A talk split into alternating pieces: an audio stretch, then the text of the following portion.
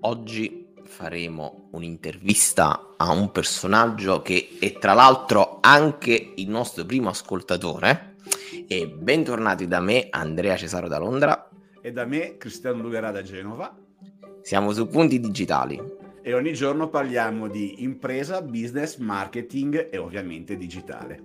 E tutte queste cose belle e oggi intervistiamo Davide Giansoldati. Buongiorno, benvenuto.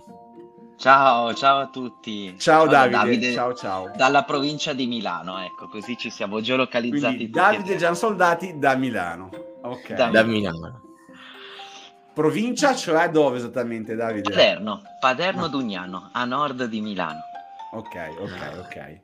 Allora, questa è mm, ovviamente il format delle interviste, quindi oggi cerchiamo di esplorare, di capire, di eh, farci consigliare anche da Davide eh, cosa fa, quali sono suoi principali, le, le, sue principali difficoltà e qual è il suo, il suo modello di business. Questo ci può aiutare perché boh, possiamo trarre delle, dei consigli, dei suggerimenti, delle, delle similitudini poi da applicare in altri tipi di business e quindi condividere, quindi fare una specie di, di, di ricerca no? aperta sulle, sulle, varie possibilità di business che, che, i nostri, eh, i nostri, chi ci segue sta facendo. Eh, quindi la prima domanda che vorrei fare a Davide è ovviamente eh, di spiegare qual è suo, la sua attività e quindi spiegarcela come, come se fosse appunto in famiglia, quindi in maniera molto semplice, cercando di evitare i soliti paroloni di, di business che cerchiamo ogni tanto di tagliare. Metterei anche un chi sei e cosa fai, così ah, almeno certo, giustamente. ti conosci Bravo, ancora i presenti. Perfetto, allora io mi chiamo Davide Giansoldati e mi occupo di digital e internet dal 1996 per cui diciamo sono stato tra i pionieri di internet in Italia, ho lavorato anche al primo progetto di Infostrada quando arrivò, eh, proprio come primo player uh, alternativo a Team. E, e poi ho lavorato per Expedia, quindi tutto il marketing di Expedia c'è dietro la regia della mia agenzia. E ho lavorato nella, nella sanità, diciamo nel turismo, e poi dal 2008-2010 mi sono focalizzato molto di più sul settore dell'editoria. Bello. Ho venduto la mia azienda che avevo creato nel 98 nel 2020, quindi dopo 22 anni di ormai era ampiamente maggiorenne ed era giusto che crescesse in autonomia senza come dire, la presenza incombente del papà alle spalle e per un anno e mezzo ho fatto e continuo a fare il freelance e parallelamente quest'anno ho lanciato una nuova startup che si chiama Content is King. Questo giusto per inquadrare un po' il percorso. Okay. E, la prima domanda che mi viene in mente è come mai hai voluto eh, vendere la tua vecchia società, la tua vecchia attività e passare eh, a fare altro? Allora, in parte mh, per la voglia di fare altro, ecco. Eh, in qualche modo, eh, dopo 22 anni che lavori con lo, quasi sempre lo stesso team perché abbiamo avuto un tasso di fedeltà dei dipendenti altissimo, quindi molti sono lì da più di 15-16 anni. Fedeltà dei clienti altrettanto alta. Eh, come dire, era tutto già noto, sapevi già cosa accadeva, uh, c'erano tutta una serie di dinamiche inevitabilmente già note ed era poi il tempo di provare con sfide nuove. Eh, se vuoi la, la, spinta grossa è stata l'aver messo mh, bene a fuoco il fatto di essere un multipotenziale e quindi anche il bisogno di mh, sperimentare molto di più mh, nella, t- nella, testa della T piuttosto che nella, nella I, ecco, e quindi proprio la voglia di muoversi in altri fronti. Parallelamente io già facevo qualche piccola consulenza come formatore e quindi avevo voglia di passare molto più tempo in aula poi puntualmente è arrivato il Covid, quindi le aule sono diventate aule virtuali e sono tornate quest'anno aule in presenza ed è molto appagante, ecco, quindi questa è stata un, una delle spinte principali Eh, okay. Diciamo che è molto bello, eh, perché di solito poi gli imprenditori sono anche visti con, eh, con il solito tizio attaccato alla, alla, sua poltrona con le sue fantastiche bottiglie di cristal. Non so se avete presente Briatore imitato da Crozza, no? Eh, certo. Che è un po' l'immaginario italiano. Invece è molto bello quando mh, mm, si sente di voler fare qualcosa e tu hai, hai detto una cosa che mi piace tantissimo, cioè è cresciuta l'azienda, è giusta che cammini da solo, io voglio dedicarmi a fare d'altro, che questa è un po' la mentalità alla Silicon Valley, no? molto molto diversa un po' dall'imprenditore standard italiano, quindi approvo tanto. Eh, assolutamente Andrea, poi ti dico, strada facendo, diciamo proprio perché a me piaceva la formazione, ho fatto anche diversi assessment per capire un po' meglio me stesso e una di, non importa quale sia l'assessment, tutti mettono in luce una caratteristica mm, molto forte che ha il mio profilo che è quello di essere il visionario, ok? E quindi il visionario fa rima con startupper, eh, nel senso che ogni Beh. tot è sempre lì a pensarne una nuova, no? E, e quindi a un certo punto sì, ne porti dentro l'azienda 3-4, ma poi tu dici non c'entra più niente con l'oggetto sociale di questa azienda e quindi è naturale che a un certo punto uno dica ok, ne faccio un'altra e, e, e convergo lì, diciamo, queste altre idee più legate alla formazione e quant'altro e così via. Ecco. Bello, bello. Bello, e, bello, bello. Parliamo, concentriamoci un attimo sull'ultima quindi novità che, hai, mm-hmm. che stai sviluppando insieme, mi sembra, anche a un'altra social, se non erro. Raccontaci un pochettino cosa sì. stai facendo e qual è l'obiettivo di questa ultima, um, ultima attività. Certo, allora in Content is King l'abbiamo creata aprile-maggio di quest'anno, per, anzi 2021, quindi fresca, fresca. L'anno scorso. Fresca, fresca. L'anno, scorso, l'anno scorso, ma insomma, essendo oggi i primi di, del 2022, certo. siamo ancora ne, nel, nel, primo anno di vita sostanzialmente. Siamo sei soci, eh, di cui una parte operativi e una parte invece più finanziatori, quindi più business angel dietro le quinte. I soci operativi sono tre e siamo io, Grete, che probabilmente anche voi conoscete perché fa parte del nostro gruppo di Grow Hacker, e poi Carlo Gandolfo che è... Mh, mm, che ha un background sia come CTO che come mh, mm, super esperto di Kanban e OKR a livello europeo. Ed è un po' la, la figura che all'interno del nostro team dà un po' le direzioni sugli obiettivi e i risultati chiave, proprio come gli OKR ci insegnano e di cui voi avete proprio parlato in qualche, qualche puntata fa. Sì, sì, gli OKR, per chi, per chi non se esatto. ne ricorda, piccola, piccolo spot pubblicitario, capire co- cosa bisogna fare, quali sono gli obiettivi, quali sono le chiavi e le, i risultati da, da raggiungere, poi magari perché chi non è, non è avezzo a queste parole, quindi non si perde. Scusami se interrompo. No, no, ci mancherebbe, era, era, un assist perfetto. E che cosa facciamo? Allora, la nostra realtà si chiama Content is King e il nome deriva proprio dalla nostra volontà di mettere al centro i contenuti perché ormai, co- come dico spesso, anni fa dicevamo tutti quanti, e, e, probabilmente noi tre eravamo tra quelli che lo dicevano, ah ti serve il sito web, e, e, i, i clienti hanno fatto il sito web, ah ti serve l'e-commerce, e hanno fatto l'e-commerce, ah ti serve la presenza sui social, e, e poi assistiamo a tante cattedrali nel deserto di progetti partiti con forse lo dicevi tu Andrea in una puntata, Ultima News 2013, uh-huh. oppure prodotti sull'e-commerce non più disponibili da anni. Sì, sì, sì. No? Ecco. E, ed è giusto che, cioè questo è il momento dove invece il contenuto va messo al centro. E, e quindi la nostra idea è proprio quella di mh, dare valore ai tuoi contenuti attraverso la nostra consulenza, perché poi spesso uno dei problemi di qualsiasi tipo di imprenditore è ma io non ho niente da dire che è falsissimo, che è falsissimo. E il nostro compito è dimostrarglielo, che, che, che, diciamo, che ha torto marcio da questo punto di vista, che basta andare a guardare, ma tu da quanti anni ce l'hai l'azienda? Eh, da 50-60 anni, ok, iniziami a raccontare co- come è nata, perché l'hai, l'hai fondata, o anche uno che la, come può essere la mia startup, nata l'anno scorso, perché? Mm, che, che cosa fa? Quindi lì ci si può divertire a volontà creando tantissimi contenuti. E quindi questo è un po' lo, l'obiettivo. È, è, è, molto interessante. Ehm, quindi fa, fammi, ehm, vediamo se ho capito bene. Ok? Il vostro cliente tipo è quindi un, un'azienda, diciamo, uh-huh. eh, più o meno eh, digitalizzata, forse meno che più, fammi dire, che ehm, a, a, su, tutta, eh, su, tutta, Italia o vi concentrate prevalentemente nella, nel, nel, territorio del, di Milano o comunque dove siete Beh, voi?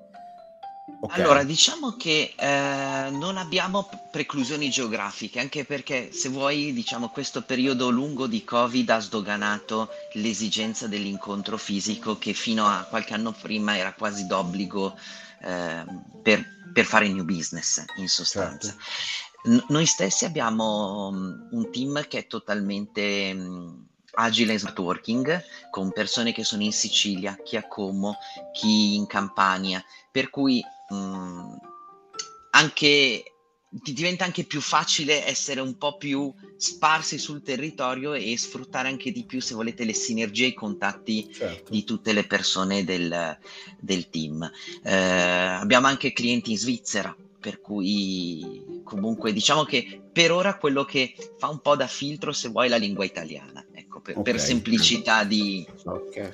Giustamente. Di, e, ehm, di come come profilo di, di cliente azienda, cosa mh, mm, non hai limiti oppure eh, deve esserci un certo tipo, non so, di anzianità oppure di, mh, mm, di, di grandezza dell'azienda? Quali sono un po' i, i target che vi siete eh, prefissati?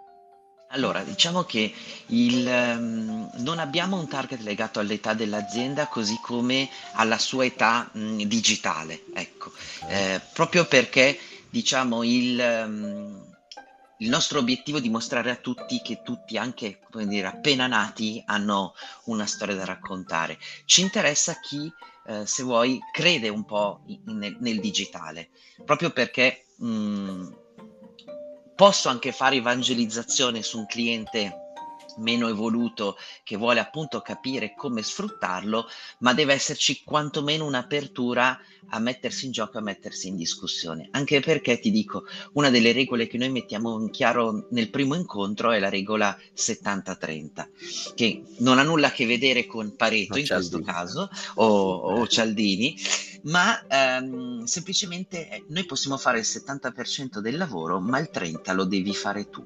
Ecco, quindi non puoi pensare di delegare il 100% della tua comunicazione online a noi.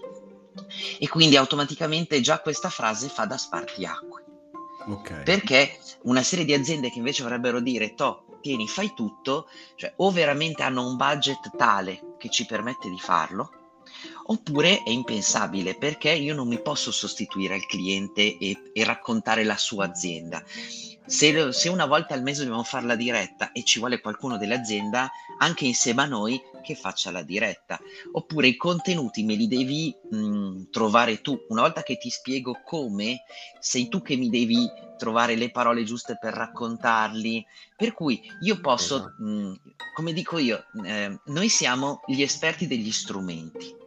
Ok? Tu sei l'esperto del tuo contenuto. No? Una volta che io ti spiego come farlo emergere, sta a te eh, darci le idee, una volta che concordiamo insieme il piano editoriale, il, le rubriche, i temi, sta a te mm, cercarli. No? Poi su alcuni temi più, se vuoi, evergreen, possiamo cavarcela anche noi. Facciamo il classico caso che a me piace molto, le citazioni. Andiamo noi a cercare delle citazioni che in qualche modo sono in linea con quello che fa la tua azienda. Ecco, quello lo posso fare io e sta nel mio 70%, ma intervistare una volta al mese uno dei tuoi dipendenti, se nessuno poi vuole eh, mettersi davanti alla webcam, ecco, fa parte del 30% in cui l'azienda ci deve mettere la faccia e l'impegno. Ecco. Tant'è vero che noi partiamo, parliamo proprio di progetti di eh, social ambassador, dove coinvolgiamo mh, mm, coinvol- proprio tutti i dipendenti insieme a noi su questo obiettivo, perché se non ci credono loro, ciao. Cioè, Ok, ho capito, ho capito. Ho capito. È interessante questo, questo aspetto ed è un po' anche il problema che a volte incontro, eh, incontriamo con i, con i, clienti, cioè mh, mm, pensa che il cliente eh, si possa fare tutto quanto, po- possa delegare tutta l'attività. E poi... Eh, la, la, si può anche delegare, però le cifre ovviamente aumentano in maniera importante. Che nemmeno Vai. è vero, Cristiano, perché le aziende che poi hanno cifre importanti fanno fare tutto a te, poi si svegliano gli ultimi 5 minuti prima di andare online, ma questo non è compliance, questo non si può dire, e avete rotti i coglioni, scusate, qua usiamo sempre dei termini sempre molto più, uh, come posso dire, casalinghi. È vero, è così, perché almeno per la mia esperienza, chi ha tanto budget all'inizio delega tutto e poi sono quelli che ti danno tanti problemi alla fine perché si svegliano, i legal non possono dire questo e questo non lo vogliamo dire. Non so, nella vostra esperienza, però me, eh, nella mia esperienza è stato sempre così. Uh, faccio Io... una piccola parentesi, vai, vai. Le citazioni piacciono anche a me. Uh, il nome della tua startup uh, dà una famosa citazione di Bill Gates, che tra l'altro è stata detta proprio, se non sbaglio, a gennaio del 1996, quando all'epoca Microsoft comunque spingeva per creare siti internet e già lui molto visionario diceva sì, bello i siti internet, però è il contenuto che fa da re. Quindi mi piaceva fare questa piccola parentesi, anche perché la tua azienda, tu hai iniziato nel 96, quindi vedi, ho trovato un po' di, di, di analogie. sì, sì. E ehm, invece ti volevo chiedere una cosa sempre um, su questa attività. Per esempio, queste, queste, problematiche le ho riscontrate anche molto per chi fa, per esempio, um, personal brand, no? Che dice ah io non ho niente da raccontare e quindi di solito magari guarda sempre gli altri che fanno attività e no, quindi avevo pensato se magari eh, penso di no, però è una domanda che ti faccio, se avete pensato a qua, sostenere qualche content creator, magari più strutturato, quei content creator che veramente fatturano anche più di 500k all'anno e non il content creator che ieri ha comprato l'iPhone e si saluta su, su YouTube, capito? Cioè, nel senso, sì, perché sì. mi rendo conto che alcune volte anche questi content creator vanno in crisi, no? E, ehm, e secondo me è un bel mercato perché in Italia poi ci sono realtà che fanno milioni, non, non oltre i 500k. Certo, allora noi al momento, diciamo, avendo diciamo, una, un forte posizionamento in ambito editoria, quello che mm. a noi arriva come mh, mm, simil content creator è l'autore di libri, ok? Mm. Quindi ha una nicchia, no? Eh, dove spesso ci, ci chiedono di aiutarli nell'avviamento quindi nella fase iniziale, anche perché quella è la fase dove effettivamente noi possiamo fare la differenza, proprio sempre per quella logica del 70-30. Quindi nella fase iniziale arrivo io con un ti do l'impianto, ti do la struttura, ti aiuto a costruire il piano editoriale, eh, ti do tutte le basi, ti creo anche il sito web se hai bisogno di avere un punto di atterraggio e poi corri. Dopo 3-4 mesi di affiancamento con noi, la partita è tua anche perché un content creator, diciamo, è un tipo di investimento che per 3-4 mesi lo può portare avanti e poi veramente o, o sa fare il content creator e per me non è tanto a quel punto un tema di trovare il contenuto quanto di avere la costanza di farlo esatto. ogni settimana, ogni giorno. Cioè lì è, è, il suo 100% e dove cadono tutti sta, uh, sta lì, ecco. È vero. Quando devono correre da soli. Nella, nella continuità, nella costanza sostanzialmente. Sì. Esatto, esatto, esatto, esatto. Sì, sì, o lo scoraggiamento che deriva dal fatto che non vedi i numeri crescere come eh, sentito dal TikToker di turno. Ecco, eh. siamo sempre eh, lì, ragazzi. Ragazzi, poi alla fine cosa abbiamo detto e ridetto? Purtroppo, vuoi o non vuoi, la dopamina è quella roba là, cioè alla fine uno li vede da lì i risultati. Capisco che è bello dire nel lungo termine, vedrai, però questa poi è una peculiarità umana. Noi quando eravamo teenager volevamo diventare grandi, quando siamo grandi volevamo diventare piccoli, quindi è, è sempre quello che vuoi vedere, deve essere tangibile e online eh, la prima cosa che è tangibile sono proprio i like, i commenti, le interazioni. Eh, ed è quello, ed è quello che un po', un po frega. Um, una cosa che, che, che, mi piace molto, Davide, che hai detto, che io ci tengo particolarmente a cuore, e, ehm, è quello di aver sentito che nella tua vecchia azienda ci sono dipendenti che lavorano da anche 15 anni.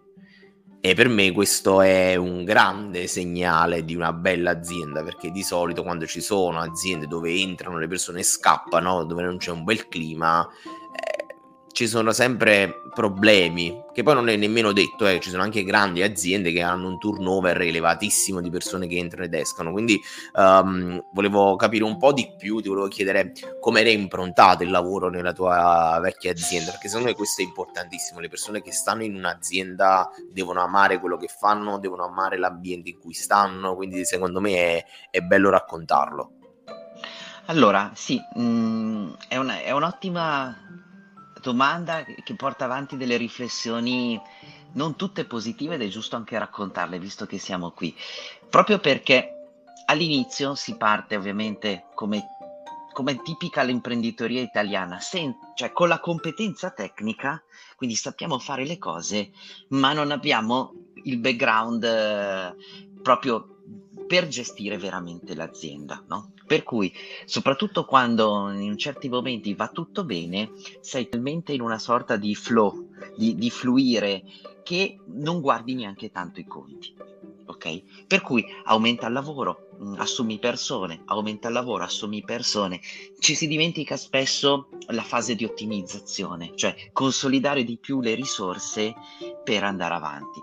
Per cui per dirvi c'è stato l'anno d'oro dove mh, Expedia è diventato per noi il cliente numero uno eh, e pesava per più del 70% del fatturato. Stiamo parlando di circa 2 milioni e mezzo l'anno, quindi numeri decisamente importanti. E io avevo 35 dipendenti che seguivano in parte questo progetto, in parte altri, ma quell'anno io ho avuto un turnover di 54. Mm. Ok? Quindi perché? Perché in parte la gente arrivava, e noi eravamo l'agenzia ufficiale di Expedia, dopo sei mesi questa cosa se la rivendevano su qualsiasi altra agenzia e venivano subito presi.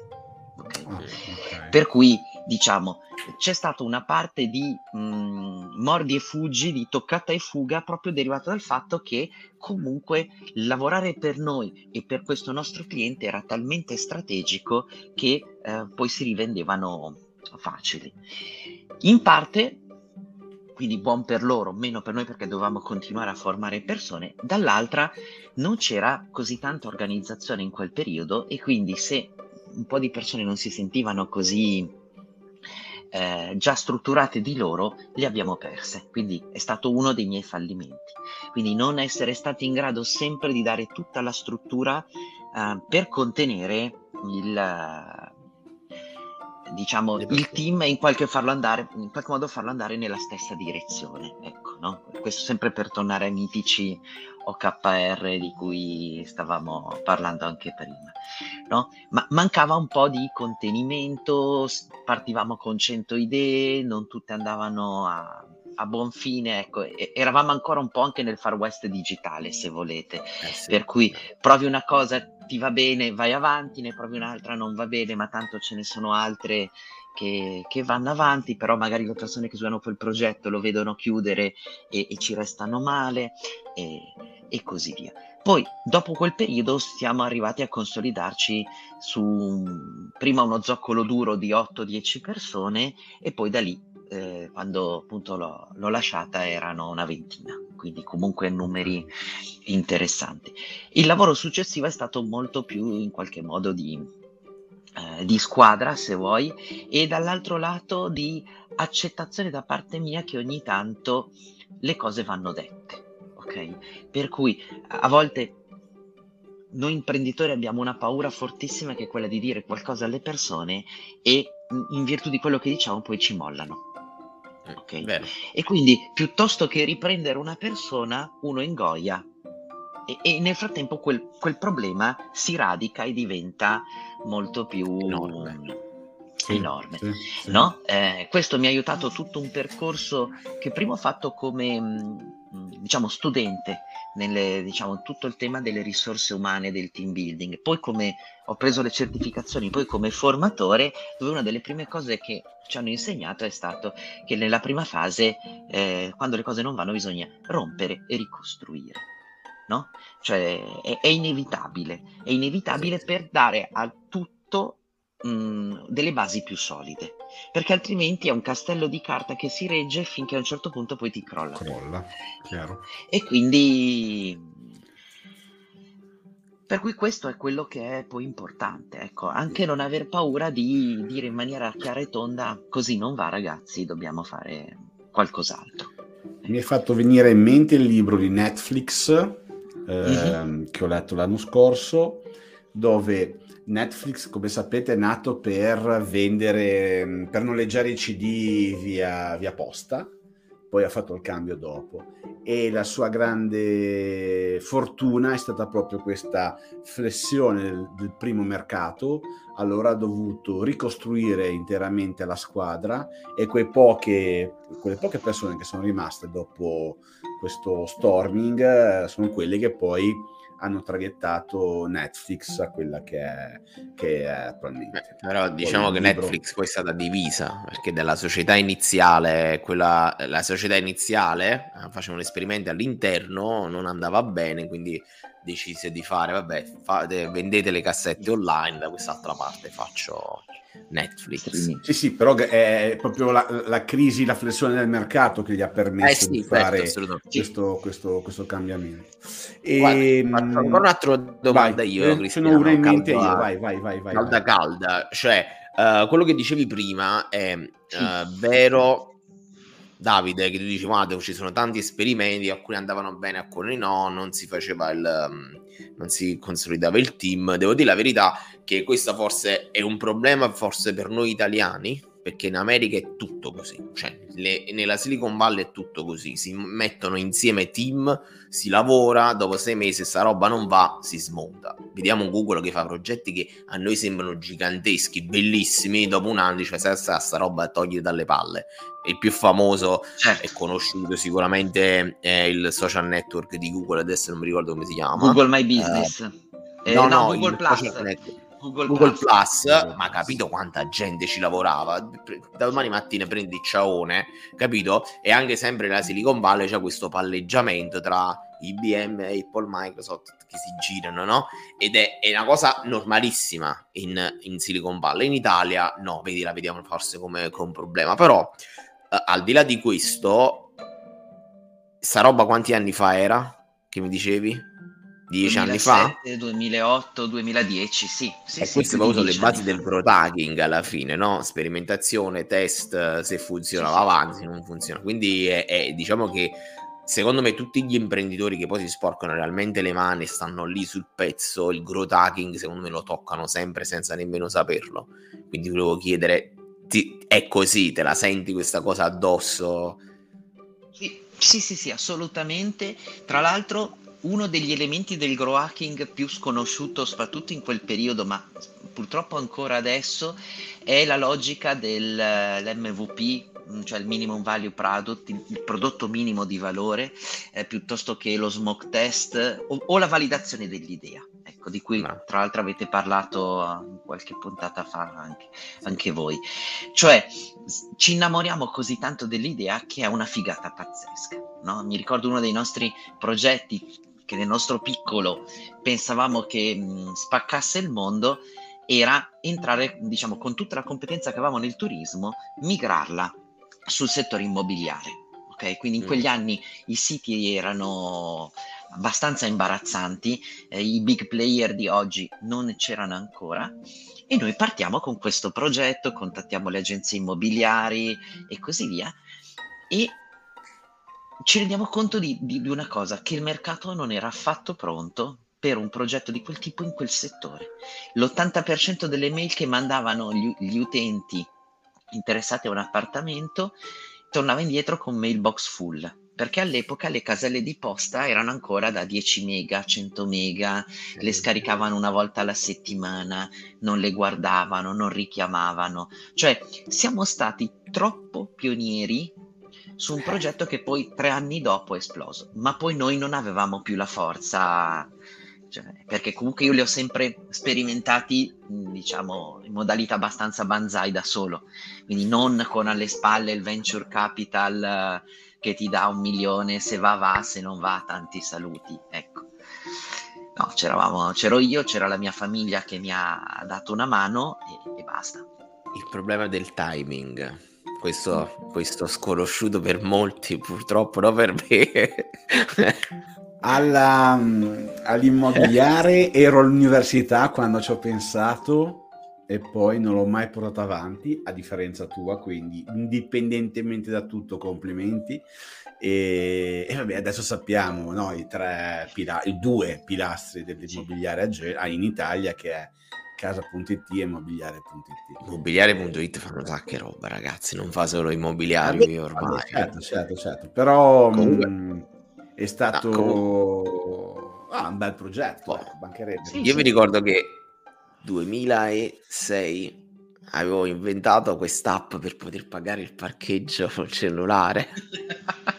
ha cagato un cazzo di nessuno, raga. cioè, senso, ad oggi è una realtà proprio assurda. Vabbè, però il timing e mi sono ritrovato nel momento in cui diceva adesso possiamo, io non avevo né forze né più né fisiche né mentale di poter fare quella roba e ti è andato a fanculo i parcheggi, onestamente. però No, è eh così, è così, quindi mi sono, mi sono, ritrovato, mi sono ritrovato molto. Comunque, già soldati, l'Italia anzi Davide, in Italia il Grotaghi che visto come mo il ragazzetto che mi fa tutto e gli do 10 euro e funziona così perché purtroppo questa è la mentalità del Grotaging in Italia non è ok ti sei fatto il culo per tanti anni in vari settori adesso sai come muoverti perché questo è un po' il succo. Cioè il Grotaghi non si può solo imparare leggendo un libro non si può solo vedere non si può Um, cioè, non è la mentalità. Io ho visto veramente degli annunci di growth hacking imbarazzanti. Cioè, ragazzi, devi saper fare WordPress, Photoshop, Canva,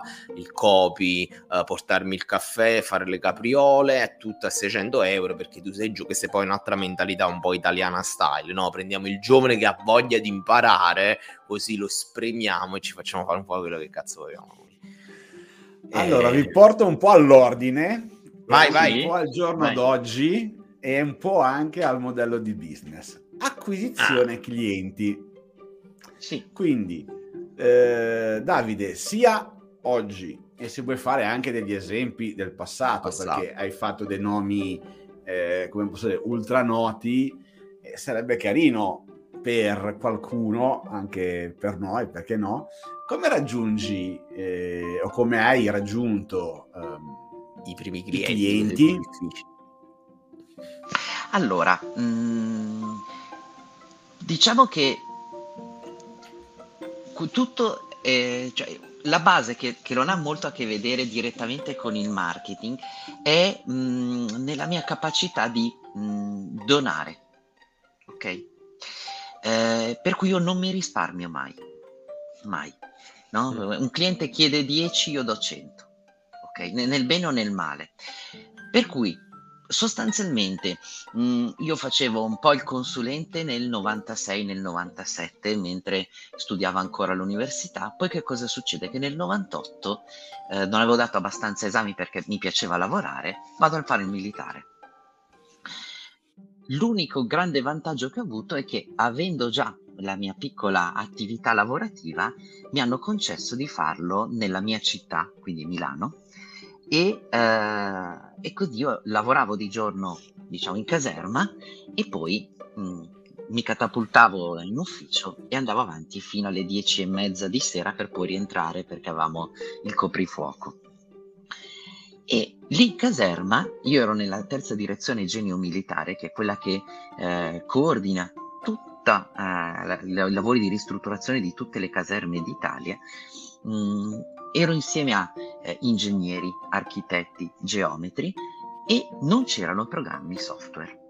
Ok, quindi si faceva tutto con cose obsolete quindi io all'epoca dissi guardate se volete io eh, mi metto qui, apro Access e vi, faccio, vi rifaccio tutti i sistemi. Quindi Access e Visual Basic che erano i, gli strumenti dell'epoca. Li realizzo, rifaccio tutto, quindi abbiamo innovato in maniera radicale la, la caserma da quel punto di vista e il mio colonnello gli dice sai mia moglie che lavora all'AS di Pavia ha eh, bisogno di un, un, programma per la gestione della cartella clinica ti interessa? e quindi vado all'AS di Pavia faccio, racconto un po' che cosa faccio e loro scelgono di affidarci, diciamo, un, un, un prototipo, no? Ma proviamo a fare qualcosa e vediamo se funziona. Ridete scherzando, mh, quel progetto è diventata poi la cartella clinica della regione Lombardia usata da tutte le AS della regione Lombardia per il settore delle dipendenze, quindi droga, gioco, eh, alcol, eh, ludopatia, compagnia cantante. E, ed è nata perché io non mi sono risparmiato, cioè avrei potuto farmi i cavoli miei, non fregarmene della, di rifare tutti quei software e, e probabilmente tutto il mio percorso eh, non sarebbe questo. andato in quella direzione. Quello è il primo caso, prima milestone. Seconda milestone, eh, mi contatta una ragazza che ha, vuole far, fare un e-commerce per la vendita di cravatte in tutto il mondo. Si chiamava Silk for Me e anche qui, ed era il nostro primo e-commerce che facevamo, era il 2003. Facciamo questo primo e-commerce, viene benissimo, soddisfattissimi, dice guarda, ti faccio conoscere il mio compagno, mio marito. Lo conosco, si chiamava Adriano Meloni, dice sai io sono appena arrivato in Italia e sono il country manager di Expedia, proviamo a fare qualcosa insieme. E da lì a, a due anni noi gestivamo tutto il marketing online di Expedia. Okay? E il terzo anno ho detto, senti Davide, io non, devo, non ho più voglia di perdere tempo con un'altra agenzia, fammi anche l'offline. E noi non avevamo la minima idea di come si facesse l'offline. Ci siamo messi lì a studiarlo. E, e così via, cioè tu, tutti i passaggi successivi sono tutti figli no, del non essermi mai risparmiato. Okay? Perché capiscono che dietro c'è così tanto valore che in qualche modo si sentono eh, di volerlo condividere poi con altre persone. Guarda, fai questa cosa con Davide perché poi fa le cose e si capisce che cosa sta facendo, perché poi io ho sempre avuto questa capacità di ehm, divulgativa, ecco. Quindi se parlavo di MySQL spiegavo che cos'è un database, progettavo insieme al cliente che, che, quindi capiva che cosa stavamo facendo e se gli chiedevamo dei soldi capiva perché ce li stava dando. Quindi diciamo, non sono veri e propri strumenti di marketing in senso stretto, per cui eh, non è tanto una logica di funnel, non è una logica di acquisizione di lead magnet eh, spiccia, è più un lavoro di non risparmiarsi mai. No? Infatti l'ultimo progetto che sto portando avanti è un podcast, un po' come state facendo voi, il mio settimanale è arrivato alla 70, 78esima puntata, ecco, va in quella direzione. No? Cioè perché, perché, perché, lo facciamo? Cioè non è che da lì guadagniamo eh, soldi. Eh sì, sì, esatto, esatto. Bello, no, eh, bello Davide, bello, mi è piaciuto bello. molto. Che, che poi Bravo. ti devo dire la verità, Davide, poi su questo è facile vedere il tuo modus operandi e fare delle regole, quindi creare il funnel. Tu sta roba ti veniva naturale, non è che ti sei messo là a studiare a tavolino, eh, lo faccio, eh. perché ricordiamoci che quello che poi noi studiamo, quello che noi facciamo certo. sono dei design pattern che vengono estratti dalla, dal, dal, modus operandi dei, dei, grandi risultati. Cioè, quindi ad oggi, come dicevi, tu possiamo capire il funnel, possiamo capire eh, il magnet, però alla fine tu sta roba la facevi perché la facevi con passione, no? Quello che dicevi sì, tu sì. è fatta awareness, quindi sono messo là, ho spiegato, ho fatto capire, ho reso potabile no, gli argomenti, perché alcune volte anche poi l'obiettivo del nostro podcast, dei nostri contenuti è cercare di far capire all'imprenditore tutto come se stesse nella tranquillità odierna, non è che alcune volte i paroloni non fanno capire niente, ma è così, no? Perché tu crei proprio un muro, quindi dall'altra parte uh, l'imprenditore oppure un nostro partner dice non sto capendo niente, non c'è quella maturità di aspetta, fermati un attimo, che cazzo stai dicendo? Perché non sto capendo, non capisci niente, mette un muro e arrivederci, grazie. Quindi magari il tuo atteggiamento di far capire, rendere partecipe uh, l'interlocutore, farlo sedere con te, come hai detto tu, è stato un vantaggio perché capiva cosa sta andando a fare, quindi i soldi li cacciava perché capiva, non è che dicevo non sto capendo niente di sta roba, il digitale è lontano e ci troviamo nel 2022 che ci sta gente ancora che il digitale ciao Cristiano. cioè, eh beh, eh, in, in, realtà come ho sempre detto questo, questo famoso gap no, digitale è anche la nostra forza perché ehm, è più facile lavorare con clienti con un buon gap, nel senso che hanno bisogno di un supporto esterno rispetto a clienti che hanno più strumenti in casa e quindi hanno meno difficoltà ad affrontare il digitale. Eh, credo che questa transizione durerà ancora, ancora un po' di anni eh, finché le nuove leve eh, non andranno a coprire ruoli che attualmente sono coperti da altre, altre, altre persone. Eh, il cliente che eh, ha, delle, ha, ha, un po' di soldi da investire, ha avuto un po' di successo nella sua vita e vuole aprire qualcosa, ma digitalmente non ha la conoscenza, la, la, la, la, confidenza, è ben lì che il nostro ruolo prevalentemente può, può, fare, può far bene. Ecco. Boh, questo è... Guarda, io, io direi, io direi in chiusura di fare la domandona a Davide è cosa consiglieresti a chi vuole intraprendere il, la professione dell'imprenditore? Allora, ehm, diciamo che Prima di tutto consiglierei a tutti di leggersi un bellissimo libro che è Corporate Rebels, mm. quindi diciamo imprenditori ribelli lo potremmo tradurre in, in italiano, mm, che racconta come tanti imprenditori in tutto il mondo stanno innovando in una maniera pazzesca. Proprio per, ovviamente sono citate Netflix, sono citate Spotify, tantissime altre realtà che noi minimamente non conosciamo, eh, perché sono, tra virgolette, più, lo, più locali, ma, ma fanno 500-600 milioni di fatturato, ma magari in Messico, quindi semplicemente per questo noi non le conosciamo. Perché in qualche modo dà un approccio, una visione del mondo che in qualche modo se oggi noi volessimo diventare imprenditori da zero, ecco in qualche modo dovremmo fare qualcosa che va in quella direzione. Quindi eh, perché da un lato è fondamentale l'innovazione diffusa che parte dal basso, ma questa, diciamo, eh, se parte solo dal basso, come dire, si ferma neanche a metà della piramide, quindi il boss che sta su, eh, e volutamente lo chiamo boss, neanche sa e soprattutto non viene neanche attivato. Dall'altra parte, se invece questo approccio avviene da entrambe le parti, quindi non ho più un boss ma ho un leader e eh, che fa sì che il terreno sia fecondo per uh, arrivare poi agli obiettivi, ecco che allora l'innovazione diffusa dal basso e il leader che ti supporta cambia radicalmente, a prescindere che tu domani voglia essere la nuova Expedia piuttosto che nuova, il nuovo mobilificio, cioè n- non conta più il cosa fai, ok? Eh, conta moltissimo il come e soprattutto perché come la, la, la spinta famosa che ci porta poi a, ad alzarci ogni mattina. Ecco, cioè alla fine Sinek da questo punto di vista insegna. Bello, bello perché I, poi io il libro me lo sono messo nel carrello nel frattempo, eh? perché non l'avevo... Bravo, bravo. È illuminante, Cristiano. È illuminante. Eh, guarda che questo è un po'... Ci dà fiducia, Ecco, cioè nel senso che anch'io leggendolo è stato un po' come, per farvi un, un parallelo, quando ho letto mm, il libro di Emily Wapnick, eh, di, eh, Diventa chi sei, no? sui mm. multipotenziali.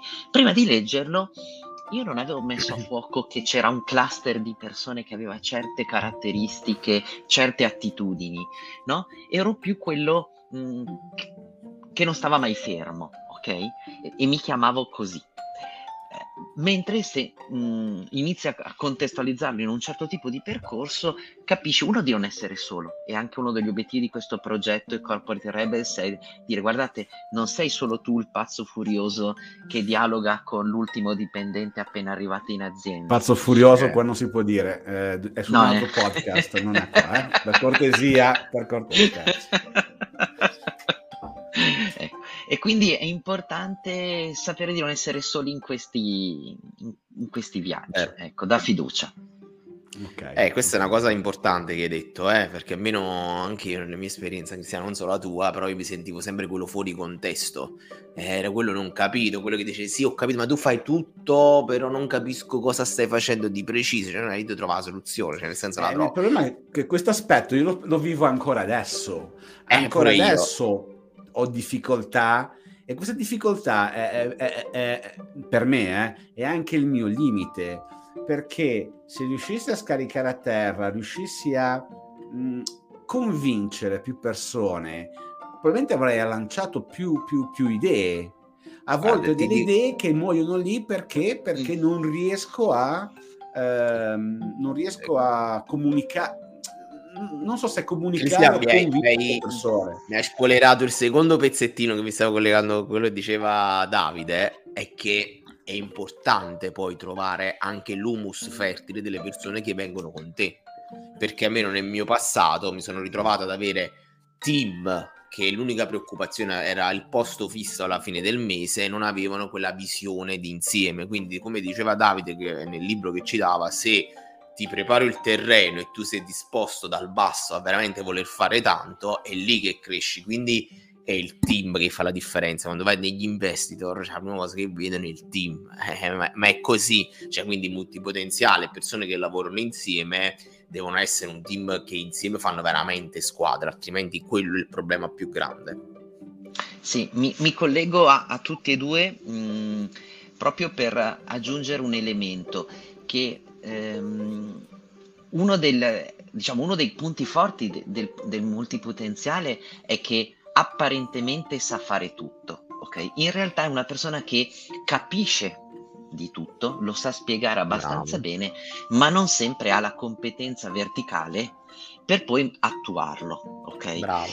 Per cui mh, mm, quello che io ho imparato è eh, se all'interno del team c'è una persona multipotenziale, va affiancata da una serie di specialisti, perché quelli hanno poi quella capacità concreta di passare all'azione mh, mm, fino in fondo, ok? Perché altrimenti Bravo. Fai un team di solo multipotenziali, come dire, si autocreano una realtà eh, tutti insieme molto bella, ma, ma non implementano. E c'è anche il problema che tu carichi di aspettative l'altro, cioè nel senso, vabbè, tu me l'hai detto, me l'hai raccontato, ma perché non lo fai? E questa è una cosa che è un problema grandissimo, ragazzi, perché è questo quello che non si capisce. Alcune volte mi sono trovato in difficoltà anche personalmente, come persona, eh, perché io avevo magari la visione, diceva perché non lo fai tu, eh, su due cose completamente diverse, cioè l'architetto ti progetta il palazzo, ma non sa mettere due, eh, le tabelle, sono i mattoni quelli leggeri, uno sull'altro, non la sa mettere, cioè sì, la sa mettere, ma non la sa mettere come una persona che fa quello quello di lavoro.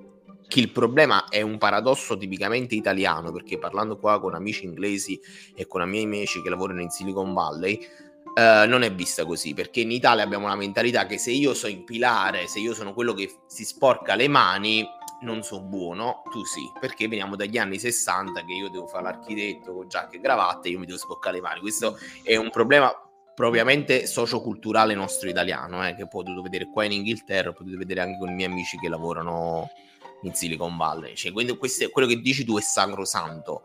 E ho cercato anche di capire qual è il problema. Probabilmente il nostro problema a livello italiano è proprio un po' socioculturale, perché dici perché io devo stare a sentire a te, poi io posso farlo anch'io, non che nascono questi conflitti. Non so se vi è mai capitato.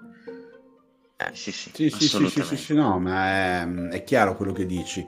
Ehm, la, la, la, avevamo già, ne avevamo già parlato, no? Il perché in determinate zone la, eh, la, cultura imprenditoriale, la cultura della sperimentazione, la cultura del eh, fallire velocemente è più accettata appunto culturalmente e quindi è più facile trovare persone che possano sperimentare e quindi crescere. Questo è inevitabile. La difficoltà che abbiamo in Italia è abbastanza a Vabbè, ma noi facciamo del nostro meglio, quindi si, si, si, può fare, sì, si può fare, non sì, è impossibile, ragazzi, non è impossibile. No, no, assolutamente. Se, volendolo fare con un esempio concreto, se a te viene in mente l'idea di un progetto nuovo e lo vuoi fare con WordPress, ecco, poi affiancati da un, da un esperto di WordPress che esatto. poi te lo fa come, come vuoi tu, quindi tu glielo devi Esatto. spiegare bene, no? E, e poi lui è il profilo AI mh, che è in grado appunto poi di implementare. Perché ricordiamoci che chi ha un profilo AT, spesso gli inglesi lo chiamano bridge, lo chiamano ponte, Bravo. quindi se è un ponte e io non ho poi gli argini ai due lati, cioè a che cosa si appoggia sto ponte? Ecco, eh, ecco, e- e- ed è un po' il, il problema dei multipotenziali, perché non- è una figata per certi versi,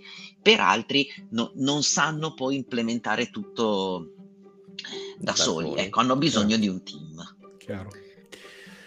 Allora, Da- Davide è stato veramente bello poter parla- parlare con te, mi è piaciuta Anche moltissimo questa chiacchierata. E- Secondo me ne dobbiamo fare un'altra perché più avanti perché possiamo Ma parlare per ore, quindi è proprio figa Quando volete. E Come- quando ti ringraziamo e... Grazie a voi, davvero. E ci salutiamo e ci aggiorniamo alla prossima, Alla prossima. ragazzi. E buon anno. Buon Ciao anno. buon anno, infatti. Ciao a tutti, Ciao a tutti. Ciao, ciao. ciao. ciao. Ciao ciao ciao.